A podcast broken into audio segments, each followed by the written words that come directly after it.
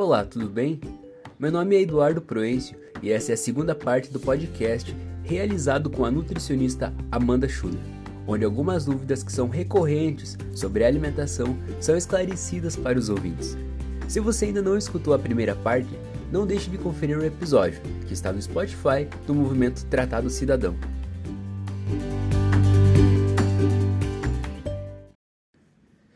Amanda, para iniciar essa segunda parte, eu gostaria de saber o que seria a dieta intermitente e ela realmente funciona? De alguns anos para cá, o jejum começou a aparecer mais na mídia, né, a se falar mais sobre isso, mas a prática de jejum é algo milenar, né, normalmente relacionado a práticas espirituais e religiosas. É, e agora ele apareceu né, como uma estratégia de emagrecimento, de melhora de, de saúde, longevidade. Né? Então, ele tem sim vários estudos que trazem os seus benefícios, que tratam dos pontos positivos do jejum. É, num sentido de emagrecimento, que é quando ele aparece mais né, como estratégia, ele pode trazer resultados sim mas é, é, fundamental ter acompanhamento de um profissional nutricionista para realizar esse jejum com segurança, no sentido de não faltar nutrientes importantes que poderia prejudicar o quadro de saúde e também de regular a alimentação no período ativo de alimentação, né? Então, um exemplo, né, de um dos protocolos mais conhecidos é o jejum de 16 horas, em que se passaria 16 horas sem se alimentar, né, tomando apenas líquidos que não elevem a glicemia, um exemplo aí a água, né? Uh, e passar oito horas de alimentação ativa. Mas esse período de oito horas, ele precisa estar bem equilibrado, né? Então, ter um consumo é, de alimentos saudáveis, legumes, verduras, carnes magras, cereais integrais, leguminosas, frutas, né? Então, uma alimentação natural num sentido de suprir as necessidades nutricionais do corpo sem afetar a saúde, como eu comentei, e também de promover o objetivo do emagrecimento, porque não adiantaria passar 16 horas em jejum, por exemplo, e nas 8 horas de alimentação ativa comer muito mais do que a sua necessidade, né? Então, como eu comentei anteriormente, o emagrecimento vem do déficit calórico. Então, importa quantas calorias ou geral da, do, dos nutrientes, né, que está sendo ingerido no no período de alimentação ativa. Então, ele pode ser uma estratégia, mas ele não é para todo mundo, né? É, eu costumo dizer que se gera sofrimento é algo que precisa ser repensado, né? A alimentação não é para a gente virar escravo dela ou ser uma coisa que, que nos tire a paz, né? Que, que gere um transtorno é, psicológico porque está gerando muito estresse, está gerando muito sofrimento, então não é essa a ideia, né? E cada pessoa vai ter essa, essa sinalização de fome e saciedade diferente. Então, tem pessoas que vão se adaptar super bem ao jejum, né? Que vão se sentir bem fazendo, e tem outras que não. Por isso, a necessidade de ter essa orientação individualizada para que o jejum realmente possa trazer pontos positivos né, e não negativos. Outra dúvida comum em relação à alimentação e que eu gostaria que fosse esclarecida é em relação à ingestão de bebidas junto com os alimentos. Realmente faz mal ou é possível ingerir líquidos com as refeições? Se for de preferência água em pouca quantidade, não costuma gerar problemas. O problema geralmente está no excesso de quantidade. Né? Então, o que acontece com a água e com os líquidos é que eles acabam diluindo um pouco as enzimas digestivas que estão presentes lá no nosso estômago e isso acaba dificultando um pouco o processo digestivo. Então, por exemplo, alguém que já tenha sintomas gástricos, né? uma gastrite, é, uma, um estufamento, uma azia, coisas nesse sentido, provavelmente vai é uma tendência que a pessoa se sinta pior, né? Se ela é, tomar líquidos junto com os alimentos. Então, de modo geral, a gente recomenda evitar, mas tem pessoas que se sentem bem tomando, que não tem nenhum problema, né, com isso, e daí tá tudo certo também, né? É só cuidar realmente com a quantidade, para não ter um excesso de líquido, né, que acabe diluindo demais esse, essas enzimas digestivas, que acabe dificultando um pouco esse processo, e também porque a água, por ser mais fácil de ser absorvida, ela vai ter uma certa preferência, né, a nível nível estomacal. Então, isso que, que seria importante cuidar sempre da quantidade. E se você se sente mal, né, depois da, da refeição, se sente estufado, se sente cheio, percebe que, que aquele líquido está comprometendo esse processo digestivo, realmente evita, né? Espera pelo menos uns 10, 20, até 30 minutos após a refeição para daí estar tá tomando líquidos novamente. A substituição do consumo de frutas pelos sucos, mesmo os naturais, é considerada válida? A preferência sempre é pelo consumo da fruta íntegra.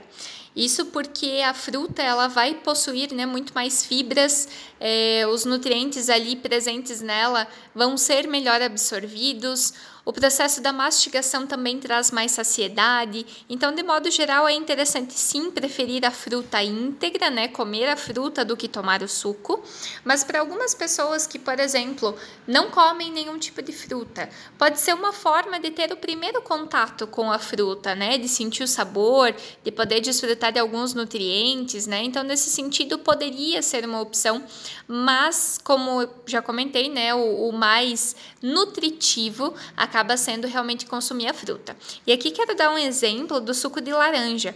Quando a gente come uma laranja, normalmente a gente come uma laranja, né? Isso é o suficiente para sentir saciedade e até por causa do teor de fibras mesmo, né? E da mastigação.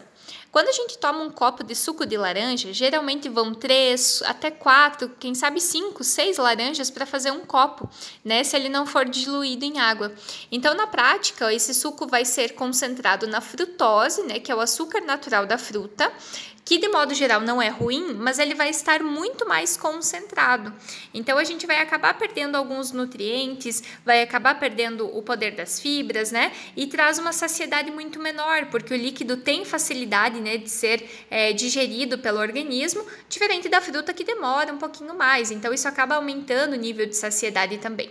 Então não é que não se possam tomar sucos, mas de preferência a gente consome a fruta íntegra, né? E na questão dos sucos, tentar diluir com água, para não ter que utilizar uma porção muito grande né, de frutas para conseguir fazer um copo. Então, ter esse tipo de cuidado, às vezes também sucos que compõem, que sejam compostos por vegetais, podem ser uma opção é, para incrementar o suco sem necessariamente consumir só as frutas, né? Então, isso enriqueceria de nutrientes, mas são possibilidades, só precisa cuidar assim para não ter um volume muito grande, né, é, de frutas por copo. Então, daria para utilizar, por exemplo, uma fruta, aquilo que se consumiria comendo a fruta, para fazer um copo de suco. Nesses, nessas ocasiões, como eu comentei, de quem está tentando aumentar o contato com as frutas, né? Mas quando puder preferir in natura, é melhor.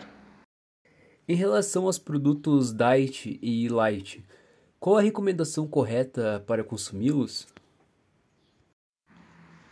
Os produtos Diet Light Zero, geralmente eles têm uma restrição ou a retirada de algum ingrediente é, por algum motivo específico, né? Então, por exemplo, light geralmente é por ter uma redução do valor calórico ou uma redução de algum nutriente específico, às vezes o sódio, às vezes o açúcar, né? Então, uma redução de algum ingrediente. E o produto diet ele tem a retirada total de açúcar, é, principalmente aí voltado para um diabético, por exemplo, né? Assim como os produtos zero também tem a retirada total de um único ingrediente ingrediente. O que acontece é que para manter a mesma textura, o mesmo sabor, a mesma característica sensorial do alimento, normalmente é, acontece uma substituição de ingredientes por outros, né? Então, no exemplo aqui, é, se eu fosse retirar o açúcar de um produto, eu posso colocar um adoçante, por exemplo, nesse produto, né? Só que alguns adoçantes químicos não são tão interessantes para a saúde, eles podem inclusive trazer alguns malefícios, né? Então, nem sempre essa troca é válida. É preciso que a gente aprenda a ler os rótulos, e para isso eu sempre indico um aplicativo que se chama Desrotulando.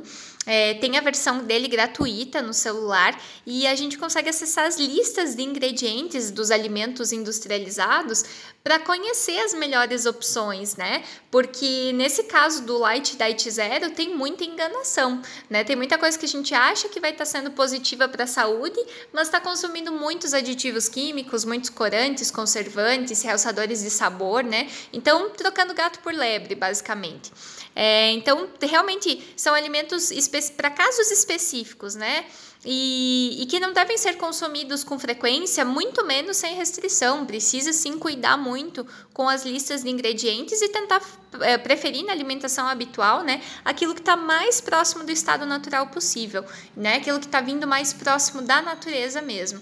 Isso seria uma preferência, né? Para que a gente consuma.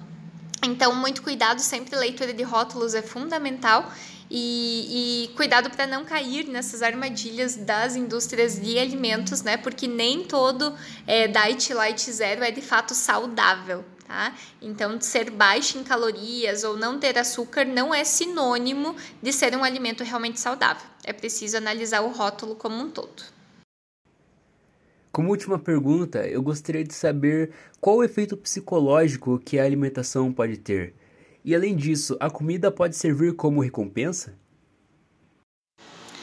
A comida tem uma relação afetiva na nossa vida, tanto por coisas que nós comemos na infância, na adolescência, que nos trazem memórias, que nos trazem histórias. Então, comida é afetividade, é história, né? É, é apego a determinadas situações. Então, ela serve sim é, acaba servindo como recompensa em determinados momentos, porque nós sentimos prazer ao comer, né? Então, como qualquer outra fonte de prazer, assim como existem pessoas que sentem esse prazer no álcool, nas drogas, nas compras, nos vícios de várias formas, né?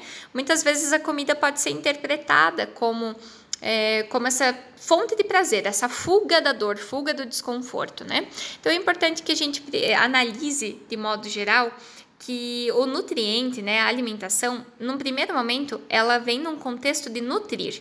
Então, ela está mantendo o meu corpo saudável, está me mantendo é, em pé, né, mantendo as minhas funções diárias, né, o meu bem-estar, a minha qualidade de vida.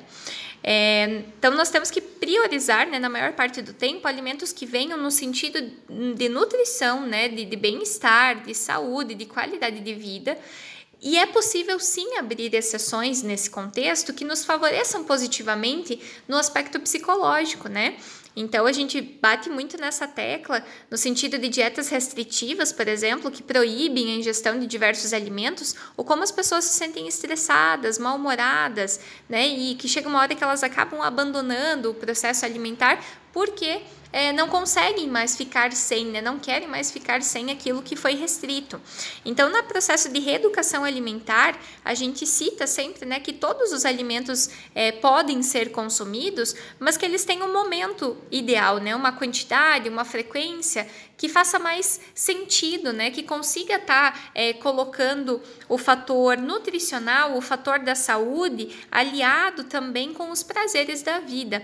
Então, não é para a gente cortar tudo e nunca mais consumir. Porém, quando eu uso a comida somente como recompensa, somente como prazer, eu estou desviando a função principal dela, que é esse caminho da nutrição, né? Então, em casos de compulsão alimentar, transtornos alimentares, é fundamental buscar um apoio psiquiátrico e psicológico, né? E se você tem utilizado a comida como recompensa, é, que você busque formas de atenuar o gatilho que te leva para o alimento, né? Então, para muita gente é a ansiedade, é o estresse, é a correria, é a falta de tempo, é algum vazio, é alguma tristeza, né? Então, a, a comida ela não vai curar esse sintoma, ela no máximo vai disfarçar, né? Ela vai ser uma fuga daquele momento que não está sendo positivo. Porém, a gente não está tratando a causa, a gente está tratando só um sintoma, né? E é uma questão hum, pontual, né? No momento a gente se sente super bem comendo, mas depois pode vir um sentimento de culpa, de fracasso, o que acaba agravando a situação psicológica.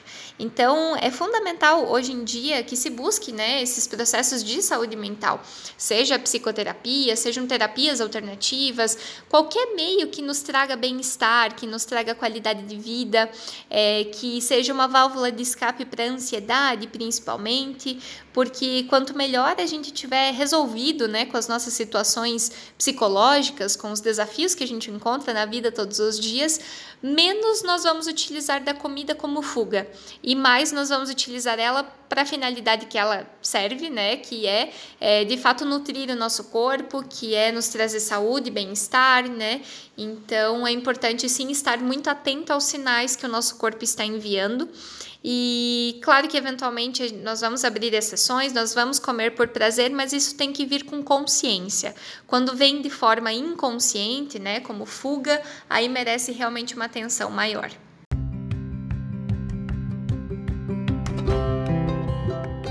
O material apresentado faz parte da popularização da ciência do movimento Tratado Cidadão e foi baseado no projeto Alfabetização Científica em Morfologia.